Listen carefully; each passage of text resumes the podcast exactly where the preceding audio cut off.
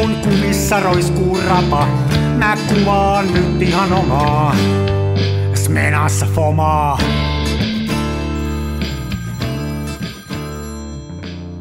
Se välillä pesään. Terve. Herne. Nyt mulla on kauheat sähläykset tässä samaan aikaan käsissä, kun tuli ylläri, tylläri, nauhoitus, pauhoitus. Niin, mulla on nyt hei vähän tosiaan aikataulut. Nyt kyllä tässä on nyt kauheasti mulla muka kaikkea. Mm. Mutta siis tämähän johtuu vaan siitä, että sä olet priorisoinut asiat väärin. Kansan filmiradion äänitykset eivät ole sinulle se maailman tärkein juttu. Sulla on kaiken maailman perhettä ja työtä kaikkea tällaista. Niin, voi sen oikein, on toi ihan hyvin sanottu. Mutta kyllä nämä on tärkeitä mulle, nämä on itse asiassa hauskaa aina jutella kaikesta näitä, kun aika vähän on semmoisia, että mäkään en ole kauhean ahkera semmoinen puhelimessa laarittelija ja jaarittelija, että melkein jos puhelun soittaa tai jonkun konfapuhelu, niin se on aina niin kuin viimetten päälle asiaa. Nää sen sijaan on sopivaa häröilyä, että näissä ei suotta asia paina. Sekavaa osastoa niin sanotusti. Joo, mähän elän kansan filmiradiolle, että siis mullahan niinku kauppareissutkin on sellaisia, että tuo Alepa tuulikaapissa sille ohikulkijoilta, että hei, kuvaksi filmille, mikä on paras kamera, onko Nikon F3 hyvä, vastaa mulle. Niin, ihmiset on, hei, mulla oli tänään kyllä siis ihan niinku töitten puolesta taas semmoinen, ihan niin kuin puhuin, niin kuin, eli softan teosta oli tommoinen palaveri tuossa päivällä. Tapasin muutamaa tämmöistä kaveria, jotka on aloittanut, taikka niillä on oma firma, ja ne sitten miettii, mitä ne tekee seuraavaksi. Mä teen tämmöisiä asioita työkseni. Niin siinä vaan sitten kääntyi se puhe filmikuvaukseen, niin tämä toinenhan otti ryhdikkään asennon ja sanoi, että hän on kans ruvennut kuvaan filmille tuossa vuosi sitten, ja kovasti oli innostunut ja muuta, ja kehotin häntä kuuntelemaan Kansan filmiradioa. Meillähän meni pänät, koska sitten hän huomasi, mistä on kysymys, ja että mä oon täysin pelle. Lähti oven paukku. Niin, mutta että muuten oli hauskaa. Joo, kyllä näitä filmikuvaajia tulee aina vastaan välillä. Mutta hei, mua nauratti, mulla on tässä tämmönen karkkirasia. Tiedätkö sä, mä kävin äsken kaupassa. Neulareja. Niin. Mä kävin äsken kaupassa ja mä ostin vähän huomiseksi jauhelihaa, sitten mä ostin perunoita, mä ostin tomaattia, banaania, jogurttia, kananmunia ja kaikki näistä. Mä menin sitä karkkihyllyn ohi ja mä en yleensä osta karkkia, mä en ole kauhean karkin syöjä. Mutta siellä oli tämmönen niin kuin metallinen karkkilaatikko. Tää on taas sitä samaa Aaltoit, sitä semmoista niin kuin metallista mitä on. Ja mä ostin kaksi näitä sen takia, että mä oon aika varma, että näistä saa hyvän neulareikakameran, mä en tiedä yhtään mitä näissä on sisällä. Tää on tämmönen kuin Barclays. Tää on hienon näköinen Barclays on tupakkaa. Niin munkin mielestä. Ollaan ruvennut tupankia polttamaan. Ei kun hei, nää on varmaan semmosia katoa, että ne myy niinku tavallaan, joo niin onkin, että tossa on toi logokin päällä. Toi on tommoista niinku lapsia opetetaan tupakoimaan. Se on kyllä myöhäistä mun kohdalta, että se meni jos ei. Niin. Jos ei tohon ikään mennessä ole oppinut röökkiä lussuttamaan, niin sitten on kyllä menetetty tapaus. Mulla oli ainoa tapaus, jossa mä niin kuin soitin. Poltin röökiä oli joskus, kun oli kavereiden kanssa olusella, niin sitten jotenkin, kun muut poltti siinä, niin sitten jossain vaiheessa iltaa poltti sen yhden. Se oli aina katu heti sen jälkeen. Se ei ollut hyvä eikä muuta, mutta jotenkin se vei se. Mutta nyt ei tapahdu sitäkään, koska kuka hullu tonne ovenrakoon menee kylmään seisoon, ei sinne nyt mene kukaan. Niin nyt ei ole sitäkään kiusausta enää. Ja muutenkin on kivempi käydä istumassa iltaa silloin, kun se on mahdollista, eikä ole koronarajoitteen päällä, kun ei haittaa. Vaatteet haise sille tupakalle. Niinpä. Kivempi tulla pois.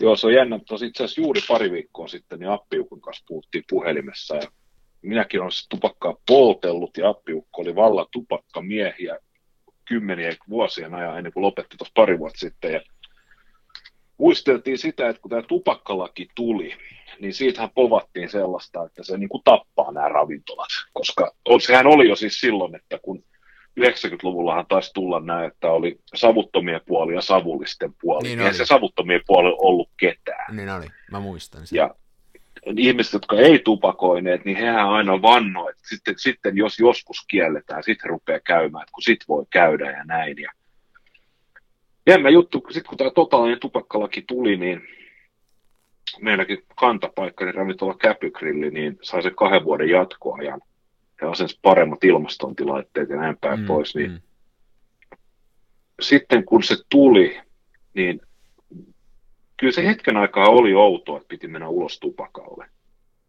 Mutta nyt kun siitä on kulunut jo aikaa, niin nyt siihen on jo, sitä on päänsä sisällä muuttanut se ajatusmallin jo silleen, että itseään en enää edes tupakoi. Ihan siis 10 röökiä varmaan vuodessa. No sanotaan, että askelinen vuodessa menee. Niin, esimerkiksi jos katsoo TV-sarjoja, missä tupakoidaan sisätiloissa, niin jotain taas vanhoita, jotka me on epokkia, niin ensimmäinen ajatus on se, että hyh, mahtaa haistaa. Niin on. Se on aika nopeasti se muuttui se fiilis. Kuitenkin mä muistan sen ajan kuitenkin, kun tupakka oli niin kuin paljon enemmän haisi joka paikassa. Joo. Mä muistan, meillä oli vielä pitkän aikaa semmoinen, että kävin tuolla Tanskassa töitten puolesta, ja siellä oli paljon pitempään se, että ihmiset poltti niin kuin toimistollakin. Joo. Ja mä muistan, silloin mua rupesi ärsyttämään se, kun sinne meni jonnekin toimistolle, ja sitten siellä kärytettiin, että siellä oli se pitempään, että vedettiin. Mutta ihmiset tottuu, ja tämähän on niin kuin hyvä esimerkki tämä tupakkahomma, että kuinka kiihkeästi vastustetaan jotain muutosta. Sitten kun se tapahtuu, niin sitten ollaan, että no niin. Ja kukaan ei kuollut, mikään ei muuttunut, ja itse asiassa asiat menee paremmin. Niin, näin on. Joo, se on tupakka oikeasti ihan hirveät myrkkyä. Sitten toinen, mitä mä ihan kauhuissani, niin tässä olisiko viikonloppuna katsoin uutisia, niin siellä uutisoitiin viime vuonna kuoli niin ja niin monta ihmistä tähän koronavirukseen. Ja 6-kertainen määrä ihmisiä alkoholiin. Niin se on mun mielestä aika kauheata, että jos miettii millainen, meillä on tämmöinen pikkupöpö, sitaateissa pikkupöpö ja vahvalla sarkasmilla, joka on pannut siis valtakunnat polvilleen. Mutta sitten se on, että koronatauti on ihan kauhea, mutta se, että 6-kertainen määrä ihmisiä kuolee alkoholihaittoihin, niin se on sellaista vaan, että selvä. Se on muuten, saat tässä ihan, ja toinen mikä on alkoholilla on niinku liikennekuolemissa ja liikenneonnettomuuksissa mielettömän iso merkitys, ja silläkään ei niinku tee, se on vaan niinku näin, että siellä mitataan kaiken maailman niinku millin ylinopeuksia, mutta jotenkin siihen ei varmaan voida puuttua, että mitä sille pitäisi tehdä sitten, en mä tiedä. Ei mullakaan siinä ole ratkaisu. Sitähän on koitettu kaiken maailman kieltolakeja ja muita, ei se toiminut niinkään. Että. No. Mutta toi on ihan totta, että ja sitten jos puhutaan, mä en ole henkilökohtaisesti edes kannabiksen vapauttamisen kannalla, mä oon nähnyt niin läheltä karuja juttuja, mutta jos ajatellaan niin kuin ihan matemaattisesti, niin sehän on nyt ihan lillukanvarsia, kun vertaa siihen, kuinka paljon alkoholi aiheuttaa, ei ainoastaan kuolemia, vaan inhimillistä kärsimystä ja kaiken näköistä niin juttua. Niin, näin se on. Minä olen sitä mieltä, että kaikki ainekset pitäisi vapauttaa ja niitä pitäisi myydä valvotusti, koska siis sotahuumeita vastaan on hävitty, se on ihan resurssien tuhlaamista. Puhutaan, että joku polttaa pilveä tai kasvattaa kannabista kotona, että sit pitäisi mennä ratsaamaan se ja antaa sakkoja sille, että se on ihan niin kuin plus miinus nolla. Ja ulkomailtahan nähdään näitä Ranskassa vai Portugalissa, kun se oli, kun muutama vuosi sitten tehtiin silleen, että kokonainen kaupungin osa ritsattiin keskellä yötä silleen, että kaikki huumekauppiat vietiin putkaan.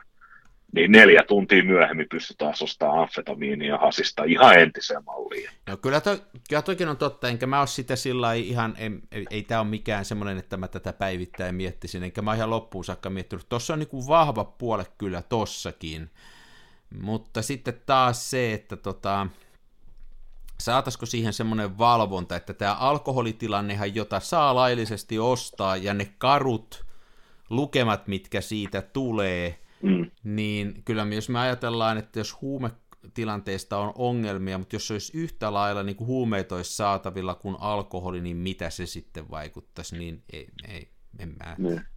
Mutta ajattelin, kun alkoholikuolematkin on vähentyneet siis dramaattisesti sitten 60- ja 70-luvun, ja mitä ne oli vielä silloin kieltolain aikaa, ja jo siis se, että saatiin, se, että keskioluen myynti vapautui, niin 70, oliko se 76 vai koska tämä tapahtui, että keskiolutta ruvettiin saamaan, niin Lapissaan siis korvikealkoholien juominen niin väheni 80% yhden vuoden aikana.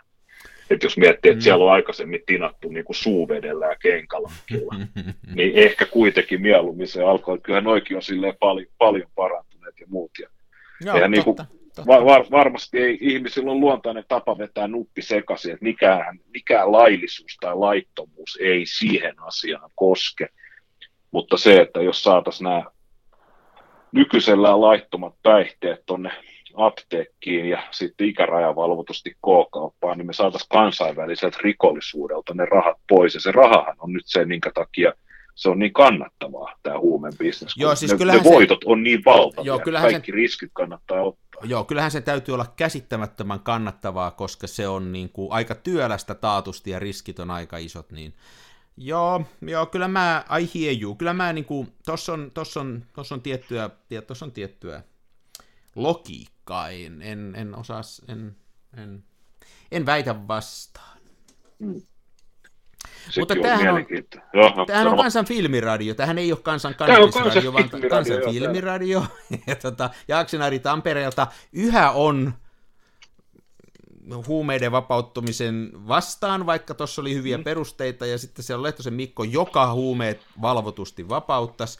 Mutta se, mikä meitä yhdistää, niin me kumpikin kuvataan filmille, ja tämän radio-ohjelman tarkoitus on puhua filmikuvauksesta. En mä tiedä, onko täällä mitään tarkoitusta, kunhan höpistää. Niin, kunhan höpistää. Filmikuva se elämän kauniit asiat. Niin. Nyt kun meille tuli näin tällainen extempore-äänitys, niin minä itse asiassa täällä nyt vähän sählään, aina sählää, se on aina. Ainahan me sählää, mutta nyt mä teen jotain asiaa liittyvää, nimittäin mä skannailen täällä negatiiveja, kun kummipoika oli, mä en tiedä minkä takia kummipoika oli tehnyt niin, että mä vein hänelle filmiä, sitten hän oli laina Pentax-automaattijärjestelmäkameralla, niin hän oli kuvannut sen filmin ja sitten oma-aloitteisesti on sanonut, että aina kun on se filmi kuvattu, niin tuo sen mulle tai soittaa mulle, että mä haen sen, niin mä sitten kehitän ja skannaan sen. Niin hän on vienyt sen sitten valokuvausliikkeeseen Helsingissä. Niin vielä silleen, että hän on vienyt sen ensiksi isoäidille ja pyytänyt, että jos isoäiti veisi sen valokuvausliikkeeseen ja pöydään puhaltelee karvoja. Jos isoäiti kehittäisi sen. Jos isoäiti kehittäisi sen ja näin. Ja... No sit... Hän ylpeästi kertoi, että hän hoiti sen asian nyt tälleen. Sitten mä sanoin, että, niin, että toivottavasti sitten isoäitis vie sen jonnekin palvelutiskille, että jos siinä käy silleen, että se tunkee johonkin automaattiin tai jotenkin näin, ja se on siis mustavalkokemian filmiä. Niin ne panee sen C41 läpi. C41, niin se on parhaimmassa tapauksessa ne kehitysjäämit menee uusiksi, sitten ne panee sen linjaston keskeen, ne joutuu tyhjään ne koneet ja putsaimeet, siinä on niin kuin 1,2 tonnia ei riitäkään siihen vahinkoon. Ja näin, ja sitten rupesi kummipoika vaihtaa, tiedätkö sä väriä silleen Tikkurilan maalarinvalkoisen kautta sinne aika kalpeeseen, ja soiteltiin sitten, niin kävi ilmi, että se oli sitten viety jonnekin oikeaan liikkeeseen, ja siellä kyllä tehtiin mustavalkokehityksiä, niin, mutta mustavalkokehitys oli niin sanottu erikoiskehitys, se maksoi 26 €. Oho. Mutta sehän tehdään, mä en tiedä onko niihin koneita, että ne tarvitaan tehdä ihan käsipelillä, että kyllä se on kuin niin varmaan aika käsipelillä, joo, ja nythän mä lasken venäisin, puhuttiin just viime jaksossa siitä, vai toka viimeisessä jaksossa, mitä maksaa se kotikehittäminen, niin se rodinapullo on 15 € puoli litraa, niin. Eli 15 jaettuna 500, niin millilitra maksaa 0,3 senttiä. Ja sitten jos me kehitän sen sillä 1+25, niin 3 desiin menee se 24 milliä tai jotain, jos mä otan 25 millilitraa, niin se on 75 senttiä se kehitteen määrä. Ja vieläkin, ja se tonkin voi puolittaa. Mutta siinähän ei tätä myydäkään, tässä tilanteessa sehän ei myykään kemikaalia, vaan se myy tietotaitoa. Niin hän myy sitten, joo näin, niin Sitten oli kyllä kummipoika ihmeessä, kun mä sanoin, että kumpi on vähemmän rahaa, 26 € vai 75 senttiä. Niin minkä ikäinen tämä kummipoika? En tiedä, olisiko 11 tai 11-12. Se on hyvä, oppii tässä nyt sitten tätä talousmatematiikkaakin. Se on joo, hyvä. Juuri näin. Niin. Ja sitten vielä tämä valokuvausliike, niin sieltä ei ole tullut mitään muuta kuin kehitetty filmi ja yksi 10-kuvan kokoinen pinnakkais tämmöinen sarja. Eli siis yksi 10-kuva, missä on ne kaikki kinofilmiruudut. Siis 1 10-kuvan kohda, niin kuin sen kokoisella alueella 36 kuvaa, niinkö? Joo. No se on kyllä aika tiherrystä. Joo, ja sitten tosiaan kehitys ja näin, koska eri kuvat olisi enää tuohon konkurssiin maksanut paljon paskaakaan, mutta... No näin se oppii. On...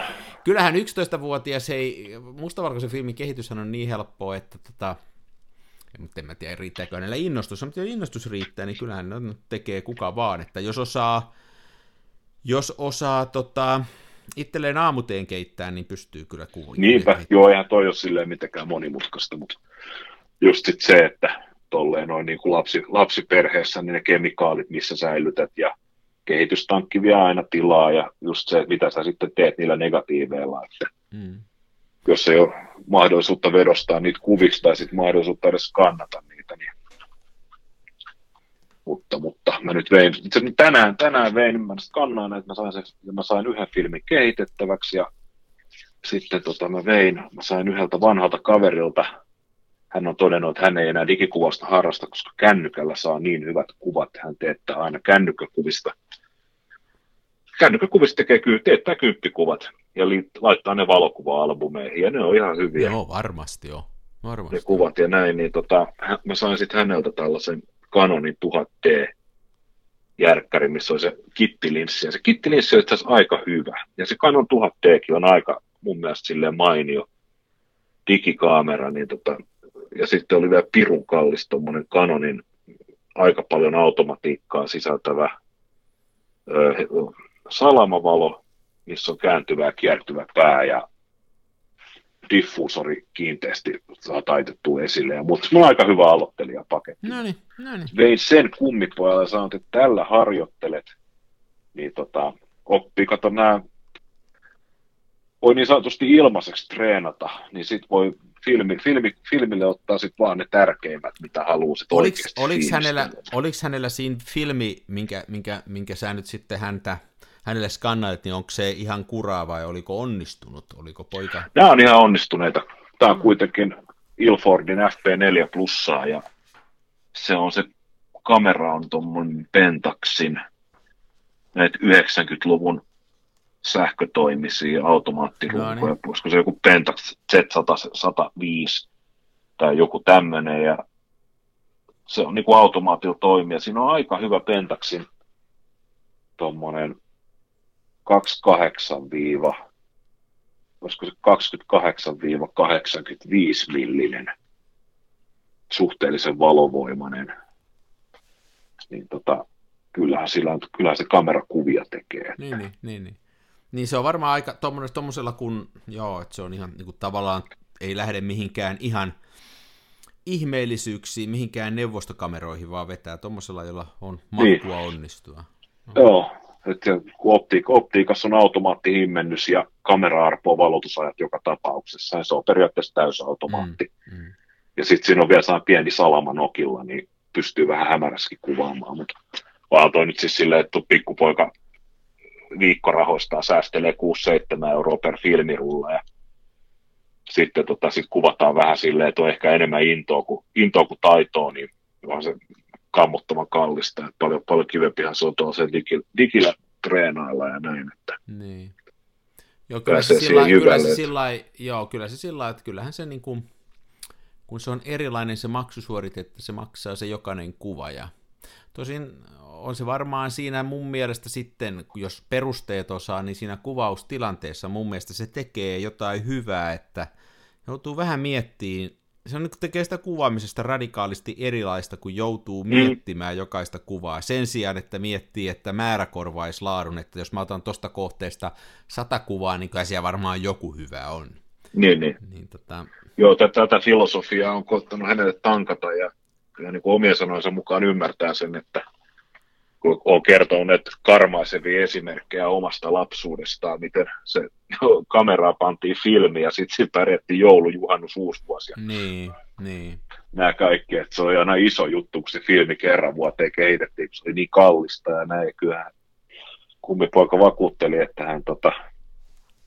hän laittaa että jokainen kuva on arvokas ja näin, mutta sitten kuitenkin on aika usein käynyt silleen, että kun olen sen filmin kehittänyt, niin siellä saattaa olla 15 kuvaa peräjälkeen, kun hän on laittanut sotilaskypärän kirjahyllyyn, ja sitten onhan siinä tärähtäneet alivalottuneet kuvia siitä sotilaskypärästä kirjahyllyssä peräkanaa. Niin mikä siinä on selityksenä? En tiedä, hän on ehkä jotenkin lipsunut sitten ja innostunut, en tiedä. Joo. En tiedä. Tuosta tuli muuten mieleen semmoinen, että muuten nyt kun sanoit ton, niin sotilaskypärästä, niin mun tyttäreni poikakaveri on Intissä, ja sitten eilen sen kanssa juttelin, se oli tuossa käymässä, niin sitten mä kysein, että niin mikä siellä on tämä kännykkäpolitiikka, kun eihän mä tiedä, että saako kännykkää pitää, niin se sanoi, että joo, kyllä se saa olla, mutta että aika tarkkaan heille on kerrottu näistä säännöistä, että pitää saa kuvata ja muuta, ja ei sitä tietenkään saa siellä kesken marssin ruveta vetään somettaa, mutta että kyllä heillä kännykät on siellä enää.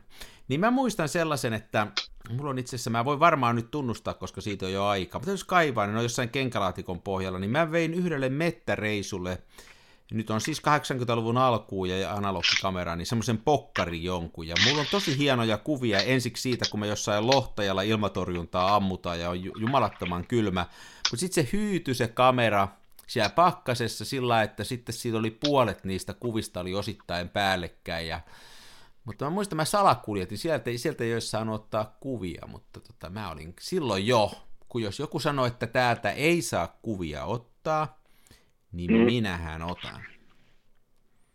Se on niin kuin. Mä tuossa kattelin semmoinen, mikä sen kaverin nimi on? Tiedätkö, jos mä sanon katuvalokuvaaja New Yorkilainen Bruce Gilden. Justi.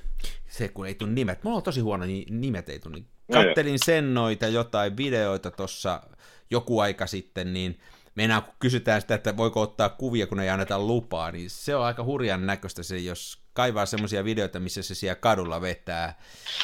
Se menee ihan kaverin milliin ja tuuppaa salmalla kohti naamaa, ja kun se kaveri sanoo jotain, niin se sanoo, että shut up, ja jatkaa eteenpäin. Joo, se on tyly kaveri, se on leika silloin käytössä, ja sitten tommonen narun päässä salama. Joo, pitkä narun päässä salama, joo. Ja tulee puskista. Ja no aika hienoja sen kuvat kyllä, mutta siis se tylysti kohtelee ja tuumaa, että ei tää sun katus ole. Ja joo. Niin. Mä luulen, että hän on saattanut saada kerran jos toisen, niin sanotusti lättyynsä. Niin, on voinut saada, mutta siinä on sitä New Yorkin asennetta. Itse käynyt mielessä vaan aina joskus keskustelu muutamien kuvaajien kanssa katuvalokuvausta, että se on niin kuin vaikea laji just siinä, että mitenkä lähestyy. En tiedä, miksi mä nyt tähän. Ehkä sen takia, että mua kiinnostaisi ottaa semmoisia kuvia. Mä tykkäsin niistä sen kuvista, mutta en mä nyt rupea kyllä enempää enää ärsyttäväksi, kun mä nyt jo oon. Niin. Muahan on siis Bruce Gilden, ja hänenhän on saanut kakiväriset liivit. Niin on. No, se on niinku paljon taskuja, ja sitten saat niinku verkko. Joo, just meshiä, nämä niinku hartiaosat. Mulla on se sama liivi. No niin, sä oot puolivälissä jo sitten. Joo, ja siis, mutta tämähän on silleen hauskaa, että mulla on sattumat roikkuu tossa, koska hyvä ystävämme Pekka Keskinen, niin hänhän on siis oiva kaveri muuten, mutta hän on myöntänyt, että hän on aivan tuhottoman kateellinen tästä. Tämä on tämmöinen kuin Domke tekee näitä liivejä, Domke Photogs. Ai se on oikein niin kuin valokuvaajalle, että se ei ole. Joo. Vau, sulla on semmoinen. Joo, Domke, P-H-O-T-O-G-S, Potogs. Ja Pekka on aivan siis niin kuin kivuliaan kateellinen, siis hän haluaisi tämän itselleen. Ja vähän sitten tietysti kunnon kaverina, niin mä muutaman kerran vuodessa niin teen sitten silleen, että mä puen tämän liivin päälleni ja poseeraan peilin edessä, otan itsestäni kuvia silleen kamerakaulasoikkoon ja lähetän ne Pekalle. Niin, toi mun mielestä pitää sillain herkkänä kaverin kyllä. Joo, kyllä, ja varpaillaan. Ja mä nyt itse asiassa viimeisessä, kun taas, olisiko nyt ollut sitten edellisen jakson jälkeen, me puhuttiin niistä pokkarikameroista ja näin, niin mä keräsin kaikki mun pokkarikamerat, mitkä oli käden ulottuvilla, jotka on sellaisia, just kun näissä yökoteloissa, tiedäksä. Ja mä sain 3 kerättyä, niin mä panin ne kolme pokkarikameraa vyökoteloissaan tuohon vyötärölle, sitten mä heitin mun Bruce Gildenleavin päälle, kuvasin kännykällä, kun mä kekkaloin peilin edessä, sitten silleen nostan sitä Bruce Gildenleavin lievettä, ja siellä on 3 ysäripokkaria, ei valmiina, vaan voi niin kuin whip ottaa esille ja ruveta kuvaamaan. Joo. Meni muuten ihon alle, koska Pekka ei vastannut siihen videoon millään tavalla. Varmaan, niin se varmaan itkee vähän nyt jos. Ehkä pikku itku pääsi, mutta et oikein tarkistaa. Mä tein semmoisen kokeen, mutta kun mä sen Brucein videon oli katsellut, että mä sitten olin joku päivä tossa sitten, niin olin kaupungilla tossa ja kävelin ja tuli ihmisiä vastaan, niin mä tein semmoisen mentaaliharjoitteen, että mä katsoin sitä ihmistä, että uskaltaisinko ja kokisinko mä soveliaaksi ängetä ton niin 20 sentin päähän ton sällin naamasta ja ottaa sitä salamalla kuvan, niin jos sellainen kuiva harjoittelu oli selkäpiitä karmivaa, vaikka mulla ollut edes kameraa, että jos puhutaan näistä, jotka ottaa luontokuvia, tieksää leijonista ja muusta, ja me ollaan, että jee, että on vaarallisia paikkoja ja tommoseen menty, niin ei ole kyllä mitään sen rinnalla, että New Yorkin kadulla vetää salamalla ihmisiä 20 sentin päästä. Mikään ei voi olla sen vaarallisempaa. Se on, joo. Mutta en noille kavereille ja sukulaisille, kyllä ne helvetin huonoa tykkää, mutta mä oon just sen verran isompi kuin kaikki niin kaverit ja sukulaiset. Sulla on kyllä se etu, että mähän on ihan mikkihiiri, niin mä kyllä lentäisin kuin leppäkeihäs noissa tilanteissa. Joo. Ja se on hyvä semmoinen happotesti, tiedätkö, kun vähän katsoa, että miten ihmiset suhtautuu.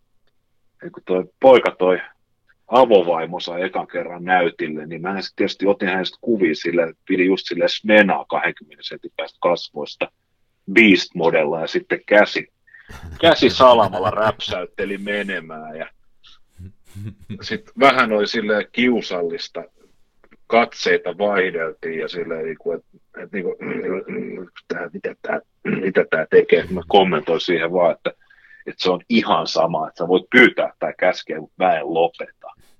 Ja sitten oli niinku vaimo ja poika ja lankomies oli kaikki silleen, että joo, että se on kyllä totta, että se on toi Mikko on vähän hankala, että se yleensä tekee mitä haluaa. Sitten mä vaan jatkoin sitä. Tuli hyviä kuvia.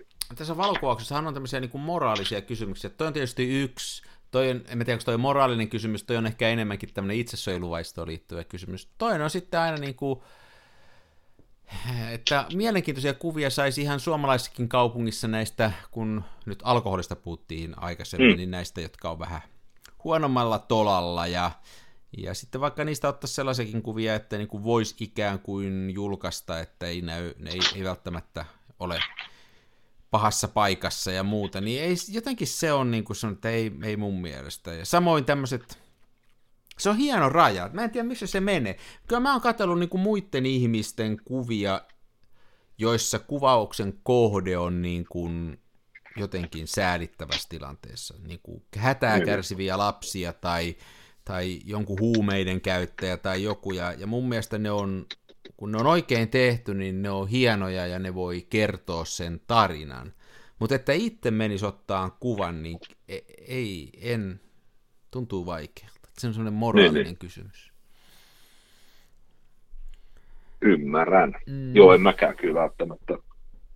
Se on uutiskuvaukset ja kuvajournalismi erikseen, mutta sitten tämmöiset ihmisten sometilit ja muut, ja sinne jos mennään kuvaamaan tällaisia just niin kuin huonossa jamassa olevia ihmisiä, niin mun mielestä se on ihan tuossa niin kuin sosiaalikorkeaa. Toi oli hyvin sanottu, se voi olla tossa se raja, eli jos mä vaikka nyt kuvaisin Suomen Kuvalehteen, joka tekee, mitä en tee, mutta mikä tekisi vaikka artikkeli alkoholiongelmista Suomessa, sitten mä ottaisin muutaman kuvan, niin mutta kyllä mä sittenkin varmaan haluaisin siihen tutustua siihen kaveriin ja ottaa siitä kuvan. En mieluummin kuin sitä Bruce-tavalla mennä vaan ja runtata.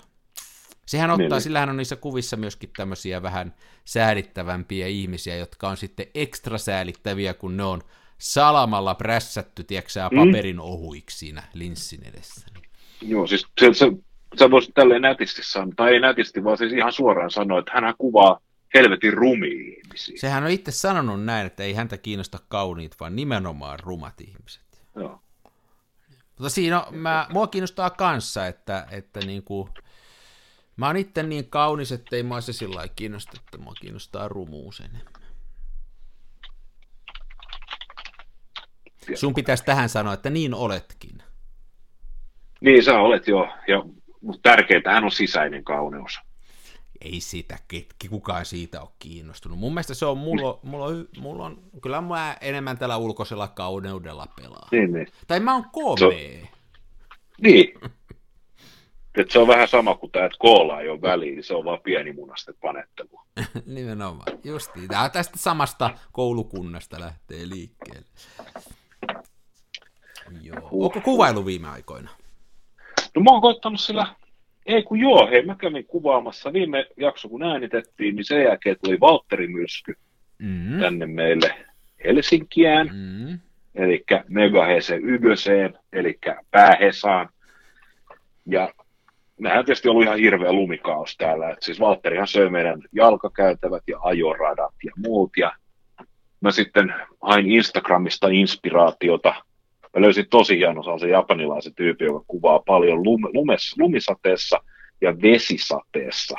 Noniin. Jotain tällaista tokiolaista kaupunkimaisemaa, ja mä ihastelin, kuinka hän oli ovelasti saanut nämä sadepisarat ja muut näkymään, ja oli niin hienoa, Sulla on myös samanlaisia lahjoja ollut, mä oon huomannut. Ja mutta ennen kaikkea mä oon komea.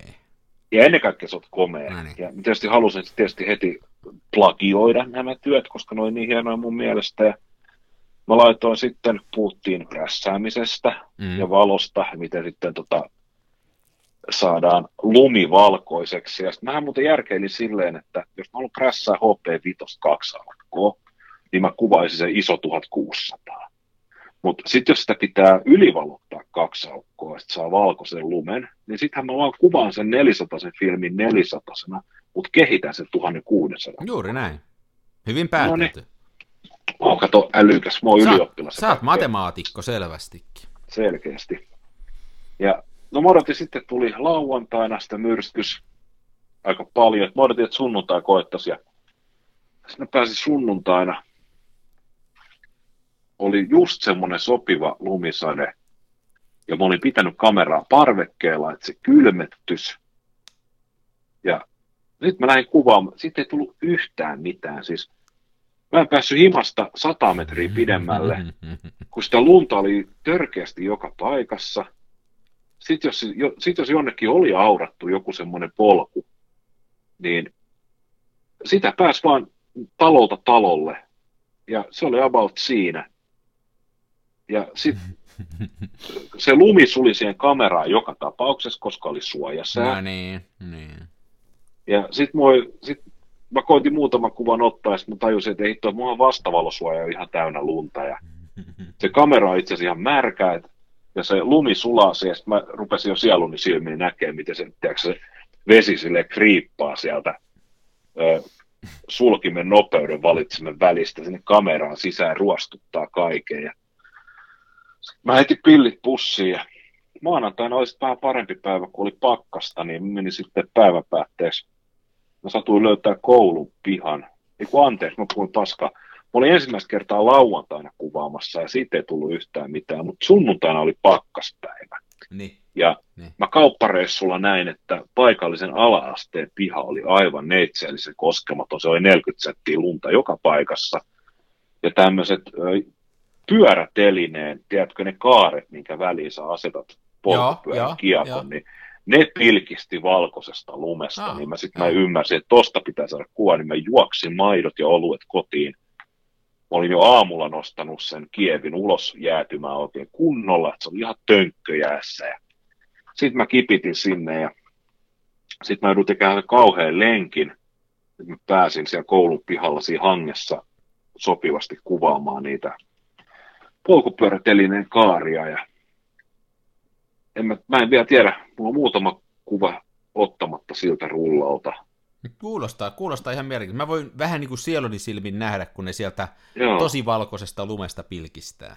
Joo, ja mä nyt luulen, että siellä mä muutaman kuvan otin, ja mä nyt toivoisin, että jos joku niistä edes onnistuisi, kun se oli kyllä itse asiassa aika hanurista, kun eihän siitä kievi-etsimästä ei enää yhtään mitään, ja sitten sehän on niin kuin pienen monitorin kokoinen se takakansi siinä kievissä, niin sitten kun se länttää naamalle, niin jos mä otan rillit pois, mä en näe mitään sieltä etsimästä, että mä pidän rillit päässä, niin mun uloshengitys nousee sitä kameran takalaitaa pitkin ylös ja huuruttaa ne lasit, jonka jälkeen mä en näe mitään. Ja Sitten kun se kamera on kylmä, niin ei sitäkään voi itse asiassa tuoda hirveän lähelle naamaa, koska se huurtuu sitten sun hikihöyrystä. Ja se oli, mulla oli helvetin vaikeaa silloin sunnuntaina. Mutta mä sain pari kuvaa, mä toivon, että ne onnistuu. Ja ainakin on nyt ollut tällainen niin kuin selkeästikin yritystä. Siitä aina annetaan pisteitä yrityksestä, että... Joo. Se oli seikkailu. Niin mulla meni vähän tää Valtteri Hei homma nyt kyllä pieleen. Nyt siitä kohistin niin kauheasti ja mulla oli kaikki kamerat valmiina, mä olin intopiukkana, että nyt mennään. Ja se ei täällä ikinä niin kuin, täällä on ollut nyt jo tänä vuonna parempia lumimyrskyjä kuin oli se Valtteri. Se ei jotenkin tänne iskenyt sillä, että sato koko päivän ja lunta kerääntyi, mutta se kerääntyi sillä pikkuhiljaa. Ja sitten mä ajattelin, että okei, se lauantai meni sinne. Sitten mä sunnuntaina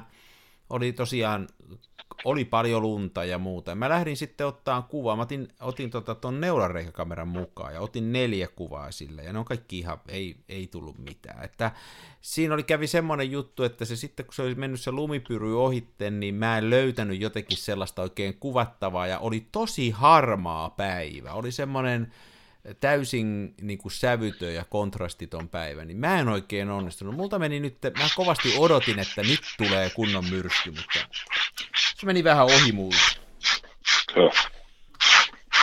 Mitä sä teet? Mä puhaltelen pölyjä pois negoista. Keskity nyt tähän radio-ohjelmaan. Keskity kovasti. Oota, mun pitää klikkaa tuosta toi esikatselu, että skanneri laulaa. Oli hyvänen aika. Mikä skanneri sulla on? Mulla on tämmöinen kuin Epson Perfection 2450 Foto. Ja tää on sikäli kiva, että tää syö myös keskiformaatin filmiä. Saattaisi olla, että jopa 5x7 laput onnistuisi. Tässä on aika iso toi tila tuossa keskellä. Mulla on siihen ainoastaan pidike kinofilmille, mutta mä rakennan aina joka kerta maalariteipistä raamit tuolle keskarifilmille. Tämä on sikäli hyvä, sikäli kiva, että mä olen ostanut tämän 7 €. No se on sopiva hinta. Kuulostaa oikealta hinnalta. Joo. Eikä mulla ole mitään appeekaan tähän näin.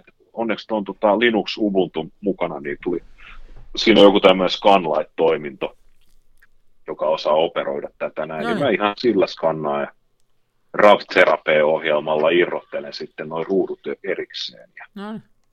Sulla on systeemi siihen. Toi on kuitenkin mun mielestä vähän semmoista vastenmielistä puuhaa toi skannailu, mutta sitä pitää aina välillä. Ihan hirveätä. Siis ihan hirveätä. Kyllä mä mielelläni vedostaisin, mutta se on just nää. Se on aina se, että kun sen pimiön tekee, niin se on saa tunnin nakki. Ja sitten mielellään pitää pitemmän aikaa sitä, että saa sitten niitä kuvia tehtyä. Sitten kun se on tuolla meidän saunassa, sitten ei voi saunoa, niin mutta kylppäri on muuten. Niin joo, ja sitten se on helvetin ikävä saunoa silleen, että sä istut turstin päällä tai alla. Mutta edellisessä kämpässä, kun oli, se oli vielä huonompi, kun se piti rakentaa kylpyhuoneeseen, niin sitten tarkoitti se, että ei päässyt suihkuun. Aika monella muuten näyttää olevan, kun katselee kuvia tuolla noissa filmikuvausryhmissä erityyppisissä, niin suomalaisilla näyttää aika monella olevan tämä meininki, että se pimiö rakennetaan saunaan. Se on varmaan semmoisen suomalaisen filmivalokuvauksen ominaispiirre ja erityispiirre. Että enpä usko, että muualla maailmoissa lähdetään siitä. Että... Mä muistan, meillä oli... varmaan...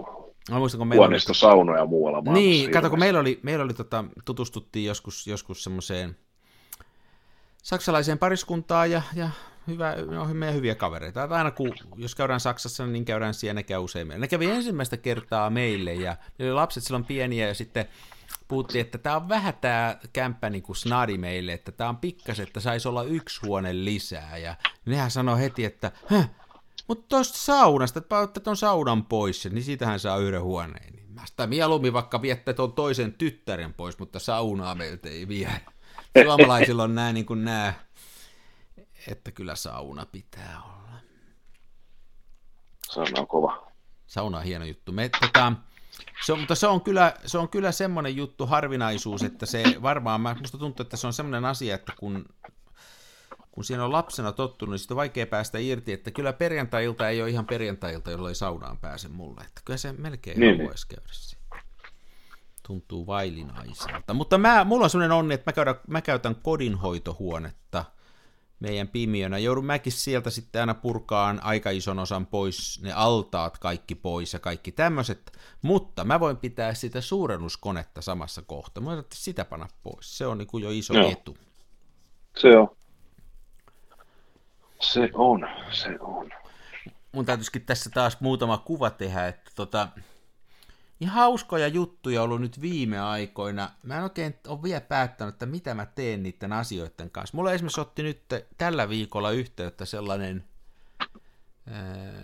mä pistin Instagramissa semmoisen kuvan semmoisesta Wurlitzer-sähköpianon nupista ja sitten kaveri otti yhteyttä tuolta Uudesta-Seelannista ja sanoi, että hänellä on tämmöinen isompi musiikkistudio, hän tekee äänityksiä, että se on, että olisiko sulla tommosia kuvia enemmän, että hän haluaisi laittaa niitä sinne studion seinälle, ja sitten mä 2 päivää istuin sen mailin päällä, ja mä mietin, että mitä mä tekisin ton kanssa, että jaksanko mä ruveta johonkin uuteen Seelantiin, ja sitten me sovittiin kuitenkin, että tehdään se niin, että mä lähetän sille failit ja se saa ne itse printata, kun sinne Uuteen-Seelantiin, jos mä olisin vedoksia ruvennut lähettää, niin se olisi ollut ihan käsittämättömän kallista. Niin maksanut ihan tolkuttomasti. Mutta kyllä mun on niin kuin vaikea pyytää rahaa noista, hei ihan oikeasti, siis noin mun kuvani on kuitenkin tuommoista amatööriluokkaa ja sitten se on niin kuin, että jos mä vedostan kuvan, niin siinä menee kauan ja se on tosi iso duuni ja sit siitä pitäisi saada niin kuin,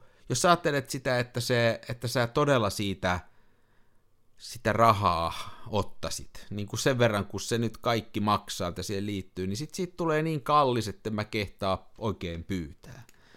Että niin. Mä en ole oikein nyt balanssissa. Se oli hauska juttu, että se kaveri halusi, siis me sovittiin, kun mä nyt lähetin failin, niin sitten se nyt oli helppo sopia sieltä jotain pientä, mutta ja me sovimme niin kuin tämmöisenä digitaalisena, että hän pistää vähän mulle musaa ja muutaman tämmöisen musapluginin, minkä hän pystyy antamaan toiselle tämmöisen niin kuin harrastan alan. No niin, se menee hyvin, niin kuin tavaranvaihtona. Mutta tämä niin kuin myyminen on vaikeaa, että en tiedä oikein, mitä niistä pitäisi pyytää. Mähän oon jonkun verran myynyt noita vedoksia, ja mä en ole jaksanut verottajan kanssa niistä takuta, eli mä oon tähän mennessä kaikki myynti, niin rahat osoittanut hyvän tekeväisyyteen, niin että ne menee suoraan ne rahat tuonne hyvän tekeväisyyteen. Semmoisille tahoille, joilla on keräyslupa, niin mun ei ole tarvittanut sen rahan kanssa pelata. Mulla on tullut hyvä fiilis siitä. No hitto, olet jalomies. Mä oon kaunis, komea ja jalo. Et mulla on mulla tätä sisäistäkin kauneutta, kuule. Niin. Mä oon kaikki myyntituot käyttänyt silleen hyvän tekeväisyyteen, että mä oon ostanut itselleni olutta niillä rahoilla. Kyllä toikin tarpeeseen menee. Kyllä se on hieno mies. Kyllä noin, se on hyvä juttu. Jaloa. Otas aplodit meille. Joo. Hei, kyllä toi on ihan, että kyllä joo, noin se pitäisi mennä. Mutta silloin, jos tollain haluaa, niin se on vaikeampaa sitten tuolta jostain Uudesta-Seelannista käsi hoitaa sitä. Niin. Tietysti voisi se, en tiedä miten se toimisi, että se maksaisi Alkon kassalle mulle yhden. Jota kun Alkossa on verkkokauppa, niin se Uuden-Seelannin poika voisi ostaa sulle tuotteita sinne hervana Alkoon, ja se voisi käydä siellä sitten noutamassa. Mä veikkaan, että jonkun lainsäätäjän ja viranomaisen mielestä se olisi rikollista toimintaa. Todennäköisesti Suomessa kuollaan kuitenkin. Mä oon melko varma, että se ei saisi tehdä. Joo. Hei, ruvetaanko lopettelemaan tältä päivältä? Vedetäänkö pikku synä tähän loppuun? Joo, hei, ota. Joo, vedetään vaan. Mulla on nyt erilainen synä tässä. Mä en löytänyt sitä erillistä. Pistä se alkuun.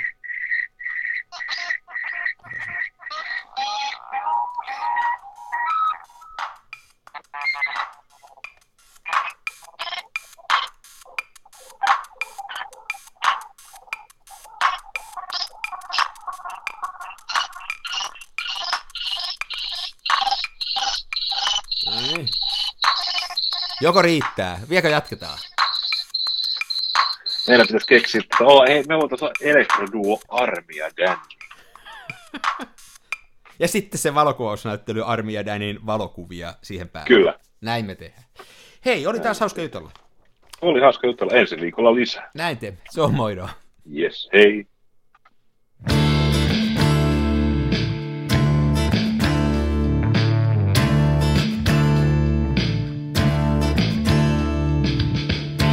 Ole huusko en kapa, mun kumissa roiskuu rapa. Mä kuvaan nyt ihan omaa, smenassa fomaa.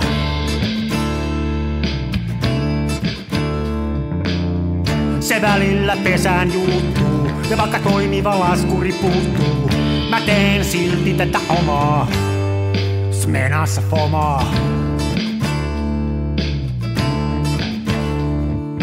Toiset ne tukevassa Hasselbladissa puistossa laikaile trikseillään, niin onhan se sama, mutta smenassa fomaa. Oi mikä järvimaisema, näyttää jaksin venholta, täytyy varmistaa tenholta, ettei musta oo tullut sokee, kun on niin outo pokee.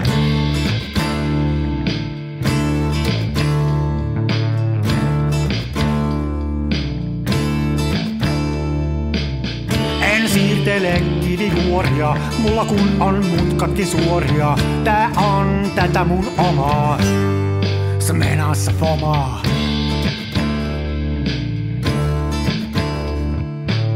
En esitä larjomaata luotoa, mulla kun on aina valovuotoa. Ja kuvaan vain ihan omaa, smenassa fomaa.